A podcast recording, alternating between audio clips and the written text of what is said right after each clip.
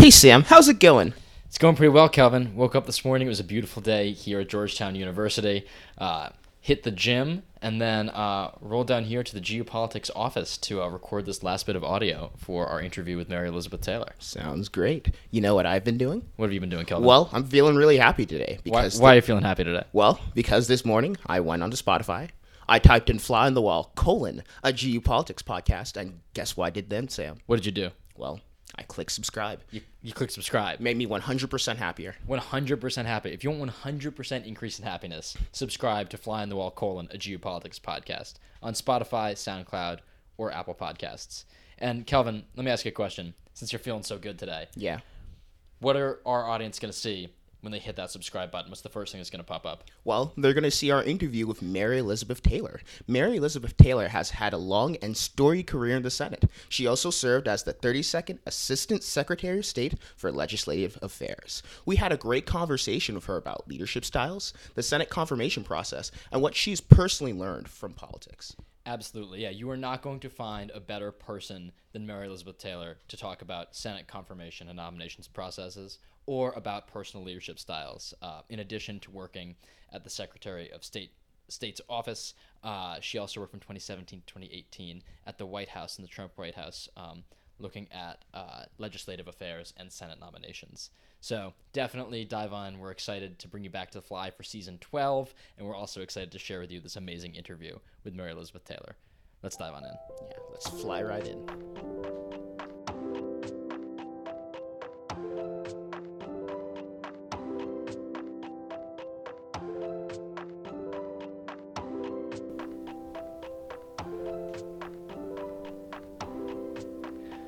So, uh, Mary Elizabeth Taylor, thank you so much for joining us here on Fly on the Wall, and of course, um, as a fall 2022 fellow here at the Georgetown University Institute of Politics and Public Service. Absolutely. Thank you so much for having me. Truly, thank you. Absolutely. So, just to just dive on in real generally, Yeah. uh, obviously, you're here holding discussion groups with uh, students at GU Politics. What are you excited to discuss this this semester, and particularly, um, why are you excited to be hosting uh, discussions about leadership in public service and public policy now in fall of 2022?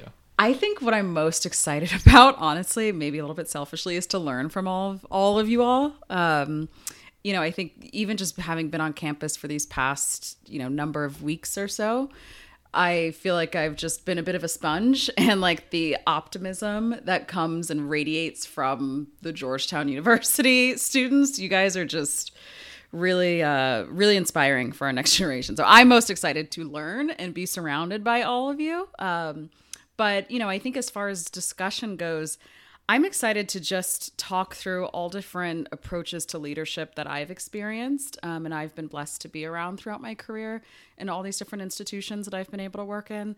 And then also talk a bit about like my own approach um, to it and, and how I've, how those insights, I garnered them in my own approach to leadership. And, you know, I think I am really excited to hear what you all have to say about leadership, right? Like, I have had my own experiences and I'm continuing to have them, but I'm excited to hear what the students here have to say as well. Yeah. Uh, you know what, Sam? I'm always amazed and delighted when our delightful fellows say they learned so much from us. Because I think I'm just a college student. What can I teach? Especially uh, given your record, uh, I think you can teach us a whole lot about the nominations process, too. So let's start our first question there. What is the nominations process? Can you run you, us through the behind the scenes action? Uh, how the sausage gets made in general, basically. Yeah, no, it'll. uh, it's a it's a very complex. Uh, it's a tough process. Um, you know, I don't. I don't know that I can necessarily be the expert on it, but I can tell you about my own experiences with That's it. That's all we want. That's perfect. Um, so I mean, going through Senate confirmation is a very, very tough gig. Um, and a lot of people have signed up for it, and it's you really put your life out there, um, as everyone can see in some of the higher profile nominations processes that have happened. Uh, you open yourself up to to the Senate and to the country and to the world, um, which can be very difficult. So you know, really the process starts all behind the scenes when the selection of who the nominee should be happens. A lot of different dynamics go into that. So the nominations process, the nominations process is super complex, and um, you know a lot of it does happen behind closed doors, but a lot of it is also any nominee has their entire life just kind of butterflied open in front of the Senate, in front of the country, and in front of the world. Um, for for any any nomination that goes through the United States Senate. So really it starts with the selection of the nominee which is uh, definitely a behind the scenes process a lot of different voices opinions and different processes that go into that selection process. Um, and that can sometimes take months um, typically takes months. And then once that person is selected and um, all the processes are complete then that person gets nominated. That's when you see the press release of you know president selects this person to be the nominee, uh, you know, to be the ambassador to X country. Um, and then that really kicks off the process because your name is out there. Um, and everybody can start to dig into you and your life. Um, so really, it's a shot out of the cannon. You're going. um, and so then once once you start that process and you're officially before the Senate, you know, you depending on whichever uh, nomination, whichever role you are uh, going for, you go through a respective committee. So for my confirmation, I went through the Senate Foreign Relations Committee because I was at the State Department. Um, so you look you work through each of the different committees as you can imagine every senate committee is different um, every year. It's different depending on who's running the committee um, be it the staff and the members the makeup of the committee. So the processes all look different based on each committee and on each role in each agency in which place the nominee is going to.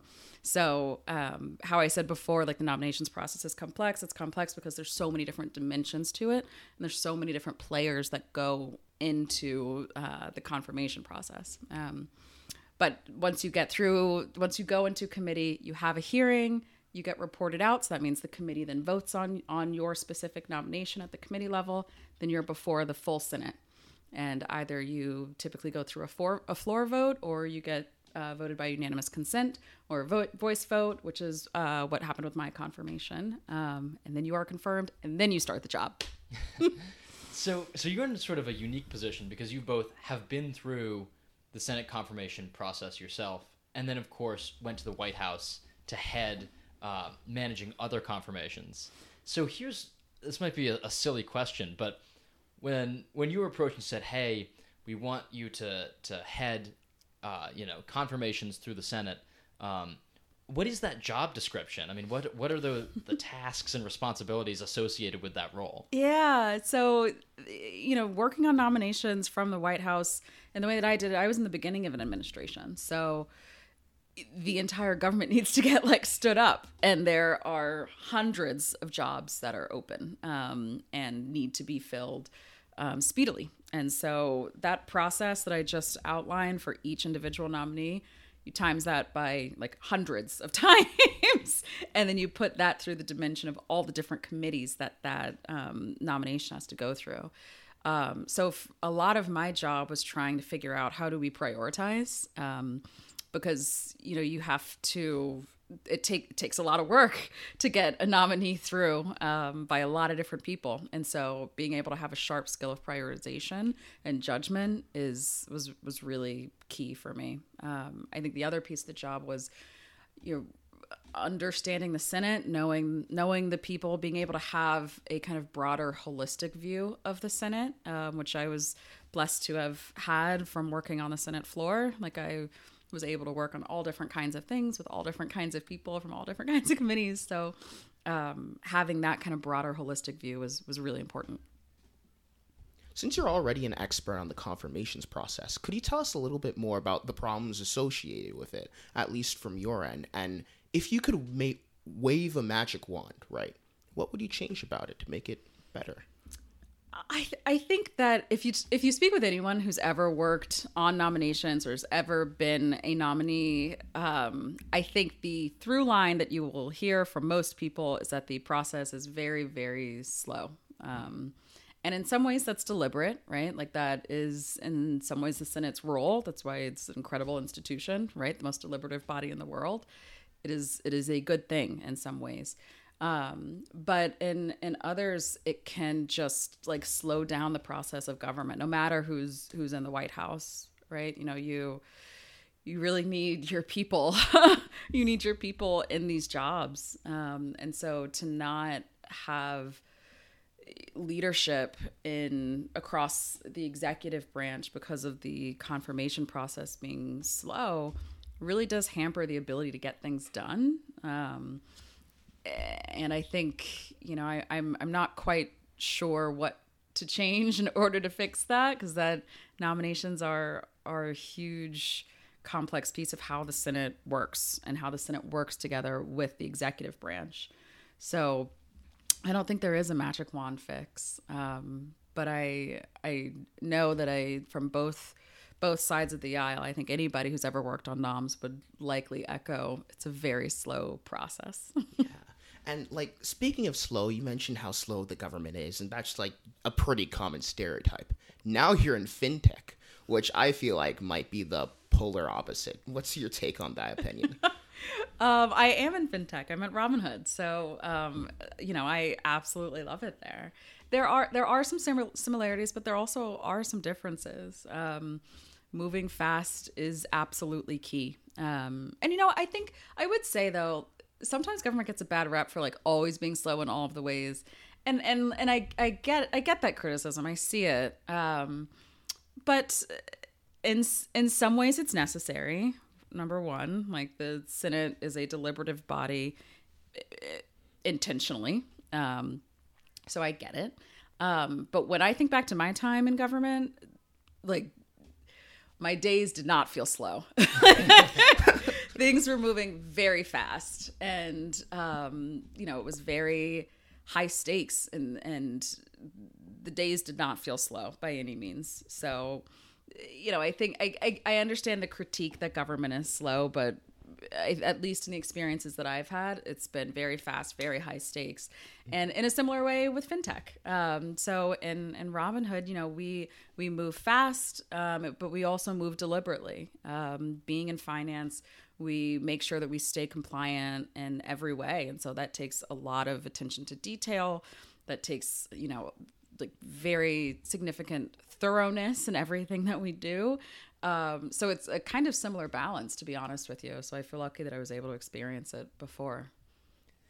Um, sort of to, to pull on that thread of of entering different spheres. Obviously, you spent a long time, um, you know, working on the Senate floor, and then working through a Senate process from the White House side of things, and now, uh, of course, uh, at Robinhood in fintech. And I guess my question is, um, what's your approach to learning new spaces? Because um, mm. you mentioned having that knowledge of, of the Senate floor and how senators work and, and relating that to other spheres of life. And you know, you're you're new on the scene. Where do you go first? How do you begin? yeah. That's a great question. So look, I consider myself a continuous learner. I like to I, mm-hmm. I am a curious person. I like to learn new things all the time and in new environments um, it keeps me really, really interested in what I'm doing. So I seek that out. Um, you know, and I think one thing that I personally struggle with is is feeling like I'm not the expert on something. I like I, I am the kind of person who over prepares, and I try I want to know everything there is to know before I step into a situation.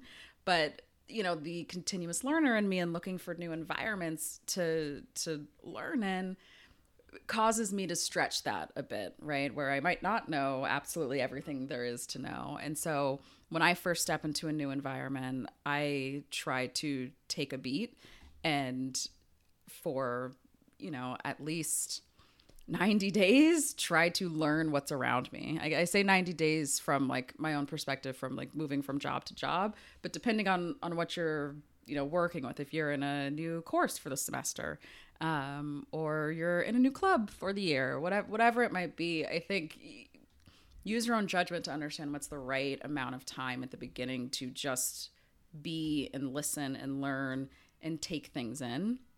Um, because I think if you immediately start to just do, like within that first second, everything, you're gonna deprive yourself the opportunity to learn in a way that you are being like intentional about the learning as opposed to like moving immediately. So, sort of in that, in that similar vein, Mm-hmm. You know, we think a lot about politics, and you know, when I'm thinking about, you know, Senate confirmations, as you mentioned, you know, someone's whole history, you know, you know, out in the public sphere, and then you know, we talk about being a continuous learner too, particularly in politics. Um, you know, we've heard from a lot of our previous guests, you have to pick a side, pick a camp, and that's sort of the sphere that you work in, and so you go in with sort of a, you know, you you pick a side for a reason, a certain set of principles and and values.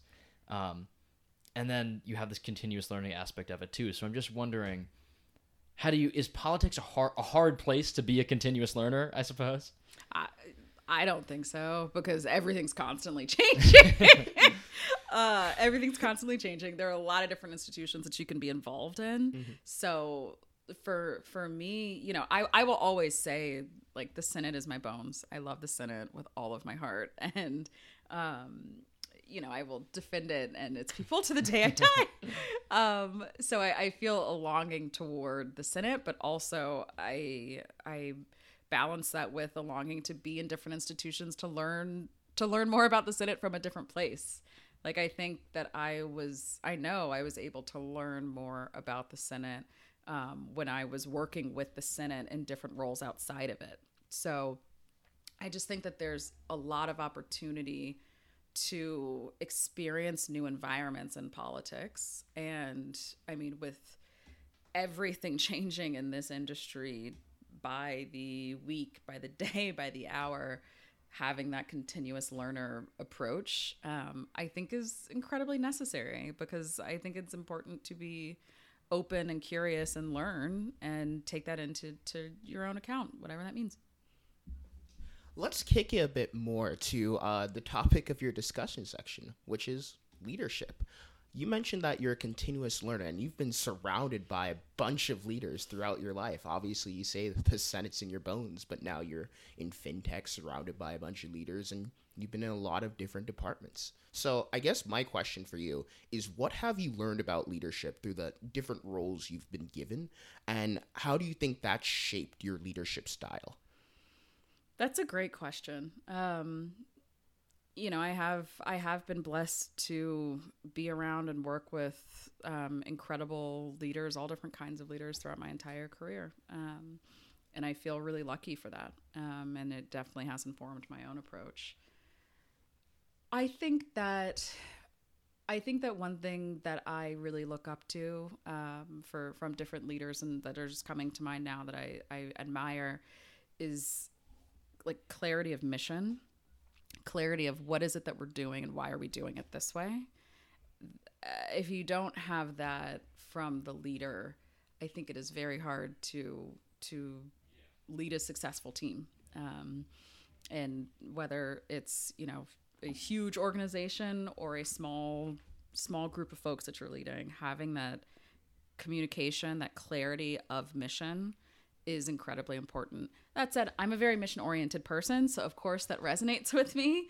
Um, but in from from my own experience, I think that's probably a that's a incredibly important piece. And then I think also trust um, is vital. You, you can't lead without it. Um, I don't think so effectively. You have to build trust. You have to earn trust. And the I think one lesson that I learned is that the actual running of a team you need to carve out time you need to carve out energy in order to invest in it it doesn't just happen um, you have to be deliberate about running your team So pulling on especially those those first two qualities that you mentioned, clarity of mission and trust.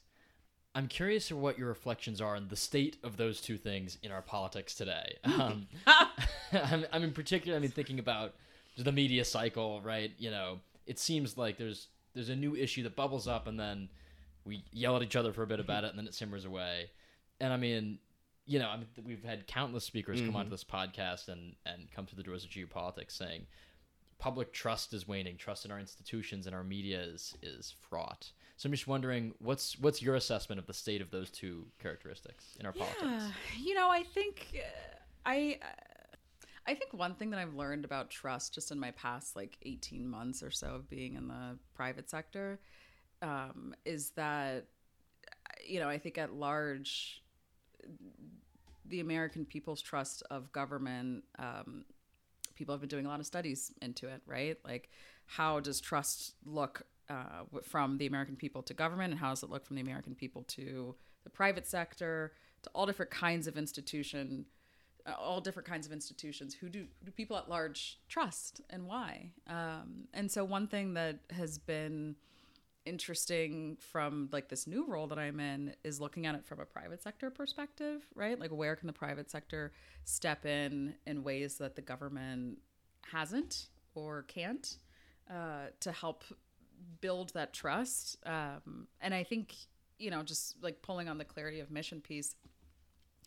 It's why I came to Robinhood, right? Like our mission is very clear. We are there to democratize finance for all. It's a very clear mission. And for me, someone who is mission oriented, I had to go somewhere that had a larger mission just like that. And so it's been interesting to be in a place that is so mission oriented and has changed the finance industry as a whole um, in just a number of years since we've since we were created as a company um, and see how that can link with trust from a private sector side um, especially in an industry that is so um, integrated with government. We're a highly regulated industry. Um, so it's been interesting to see it through that perspective.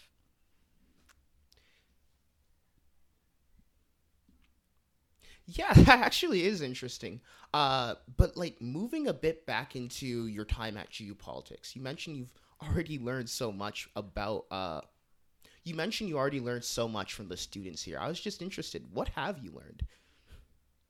I think what has struck me is the volunteer aspect of mm-hmm. all of this. Like you all have so much work to do as like a full-time student, right? And then on top of that, signing up to volunteer to do more work essentially because of like interest and passion. Um you don't really I don't really see that that much. That is a rare thing for me to see at like this point in my life and this point in my career and that is absolutely striking especially from a you know politics standpoint that there's such like veracity and passion in it from the students here like it's it's it's pure and i i respect that it's it's good to be involved sam i think mary elizabeth is discovering our jesuit values i applaud it um, yeah, I mean, I think that's. Uh, I mean, I guess this is this is sort of a broader question about about finding your way mm. in politics. Like if mm. if hmm. you're someone interested in in in how policy works itself out, but frequently it can seem sort of daunting to take passion about a particular issue or particular perspective and find a way to express it um, in in government or in the political world. And so I was just wondering, how do you decide, you know, where to go, what what avenue of issue to pick, and then also how to go about uh, finding a place for that in here, you know, in the Beltway. You know, I think one thing I would say is you you just because you choose something to be in, like a policy area that you're interested in right now does not mean that you're signing up for that for the rest of your life. And like I want I want to be clear that, you know, zooming out a little bit, one time I, I got some advice um, from someone that said, they said to me, every step that you take in your career narrows the pyramid of your career, right? Like you are taking a step forward, which means that your options narrow. Um, and I was struck by that because I categorically disagree with it. Um, I I just I rebuke it. I refuse it. That's not that's not how I approach life. Um, I think that every step you take, you learn more, you expose yourself to more, and it opens up more options to you. So I, I would want to make sure that I'm being clear and, and expressing that just because you choose something does not mean that you have to only look at that thing for the rest of your career. That would, I, I could not handle that. Um, but I know that there are some people who have spent, you know, their entire careers focusing on like one specific country or region um, or one specific piece of, of policy, which is absolutely essential as well, right? Like we need those experts who know the depth of like thousands of years of history of this of this region, um, so that way our foreign policy can be can include that kind of expertise. Um, so I think my my advice would be to go with your gut. It's something that my parents always told me. You know, you have to follow your instincts. Your instincts aren't wrong. Um, go and explore and talk to as many people as you can. Right? Like, not everything is a job interview. like, honestly, like people want to talk about themselves. Go talk to people even if you know there's just a little piece of some policy that you might be interested in. Maybe you don't even know if you are or not. Go talk to them have a conversation ask them about their career. What you know what did they get into? What do they find the most challenging? Um, what was the easiest? Who are other people that they think that you should talk that kind of thing just having open conversations with as many different people as possible i know is very draining and time consuming but it's all the roi on that is extremely high um, so i would say explore that's a perfect point, right? I, I, I find myself agreeing with that so much on like a fundamental level. Uh, I definitely feel the need to like spread my wings around, but you know, As flies do. Yeah, as flies do, but being forced to, you know, highly specify.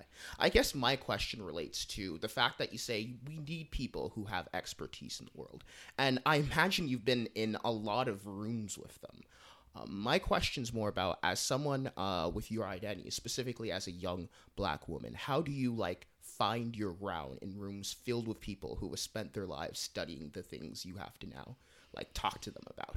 Yeah, you know, I think that that's also a great question. Um, you know, I think when I look at, at my career experience, you know, I, I was I was in rooms with people that are different than me in a lot of ways and similar to me in a lot of ways. Um, you know, and I think in the ways that I was different, yes, I was young, um, black, and a woman. Um, and in a lot of these rooms, I was the only one, um, or one of one of few.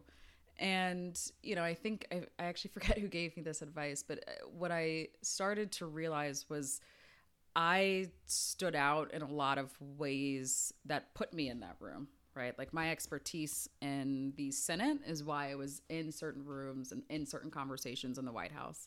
It's and my expertise from then with being in the White House and in the Senate is why I was supposed to be in the room when I was an assistant secretary of state, right? Like I I earned that and it's my expertise and that lives in concert with who I am and my and my identity. Um so what I started to shift my mindset toward was knowing that like all of the pieces that make me me regardless of you know being young being black being the only woman every individual facet of me and my identity from my expertise to who I am to my values every piece of me does differ from everyone else right like we are individuals and the differences that I have are my jet fuel like I recognize that because I'm different is why I am in the room in, in, in so many ways, right? Like my specific experience is individual and unique to me. And that's why I've been able to,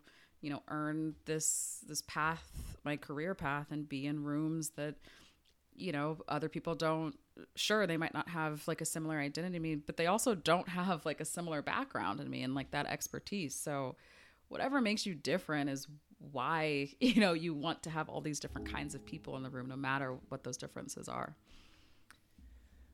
You know, Elizabeth, thank you so much for settling, settling down with the fly and giving us um, your your lay of the land from your perspective. It's been great to have you on. There is, however, one last fly challenge that we subject Oh all of our God. guests to, which is the famous fly in the wall lightning round. oh my god Welcome to the Fly Lightning Round. We we ask some quick questions and hopefully get some quick answers. just for the record nobody told me about this before just so everyone knows this is like very very true lightning Fun. Sam, want to take with the first one? So, question one, just right off the bat, all of history is at your disposal. uh, your discussion group is about leadership. Uh, what's one historical figure whose leadership style you really admire? so maybe this name is not a historical figure that everyone thinks about and maybe this is a little bit of a cop out but my mom like um so my mom was the first black female director of white house media relations she worked in the first bush white house um and she her approach to leadership eh, really is at the core of of how I approach it, which is like turning inward and being very authentic with yourself and knowing who you are and taking that authenticity and applying it to whatever position you are in. Um, no matter what kind of leader you are, the advice that I always get from her is to like turn inward and be very clear about my center. And I can always have my center no matter where I am, no matter what situation. If I'm sitting in a room with the Secretary of State, if I am at home hanging out with my dog, if I am out in the wilderness fly fishing, wherever I am, I have my center and no one can take it from me. And that has powered me through some uh, very hard situations honestly not the direction I thought you would take with that question, but ended in like the perfect way. Uh, our second question is, what do you like to listen to while you work? While I like work, like do professional work or work out. Pro- okay. Uh, while I work, classical music. Um, so I uh, have danced ballet my whole life, and so I would highly suggest listening to like f- a full ballet because it has like a story with it. It's not just like kind of errant classical music from different composers or, or, or, different albums or anything like that, but it has an actual story to it. And you can feel the ebb and the flow without actually like listening to words because that distracts me. Out of curiosity, what do you listen to when you work out? uh, I listen to I listen to the Spotify playlist uh, called BBE. It's like got a lot of like Doja Cat and some Beyonce and some Megan, and it just makes me feel really powerful. like, yeah. It's good because I don't feel powerful when I work out. I'm just wondering, what does BBE stand for? Bad bitch energy. Okay. That's great. Actually, Kelvin and I actually have 20 minutes of overlap at the gym where Yes. he's cooling down and I'm just getting started. And seeing Kelvin walk out, I, maybe maybe maybe I need some of that playlist because I'm not Yeah. not in a good spot. I'm listening to uh, NPR. of course, you are Kelvin. Not BBE. All right, our last question, Kelvin, take it away. Okay, so our question is something very relevant to Georgetown students. What is the best lunch spot in downtown DC? Best lunch spot, like a sit down situation or like a grab and go situation? You're situation? Talking you're eating it. Your go-to. Yes. like a work day situation or like a weekend situation? Let's do Workday. work day. Got to Yeah, fit we're it busy in people. Yeah. Mon- Monday to Work Friday. day. Hmm. So it's hard because I haven't been, go- like, I haven't been going into the office for these past couple of years. I don't know. Maybe this is a little bit annoying of an answer. However, my answer is the White House mess is incredible, and I know you can't go. uh, it's the first place that comes to mind. They are incredible. They're like just like wonderful people who work there. Um, I can I can think of a I can think of a place. I, I think our listeners just need to Yeah. apply for jobs at the White House. That's what I think. That's right. Get invited to the White House mess. It's really cool. Yeah, well, Mary Elizabeth, thank you so much for sitting down with the fly. Thank It's you, been a pleasure. Thank you. Thank you so much. You guys this is you guys are great. Um and like ask really really thoughtful questions and and I just I appreciate being here. Thank you.